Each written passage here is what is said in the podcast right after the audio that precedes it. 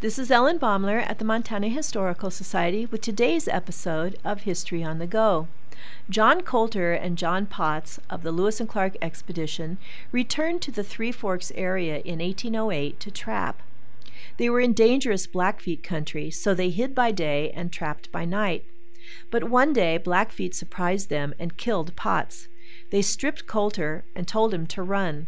He ran so hard blood ran from his mouth and nose onto his chest, but he did survive to tell the story. Some 40 years later, in 1849, Jim Baker, who later wrote of this incident, was guiding a party of trappers in the area. One of the men was a brave but superstitious trapper named Bertram Emanuel. One night, as Emanuel sat with his back against a tree on night watch, the full moon lit up the landscape and he could see for some distance. Suddenly a figure arose from nowhere and came toward the camp. Emmanuel could see that he was naked, and he moved toward the river bank in a peculiar way. Emmanuel approached the man with his gun ready.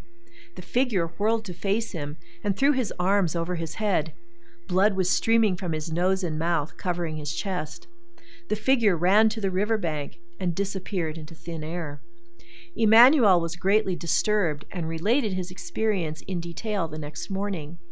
Two members of the group agreed that their camp was on the spot where Potts had been killed and Colter forced to run. Colter's ghost was warning them. They hurriedly packed and left the place. It was a good thing, as they barely missed the Blackfeet traveling up the river. This is Ellen Baumler at the Montana Historical Society. Visit us, become a member, and show your love for Montana's heritage.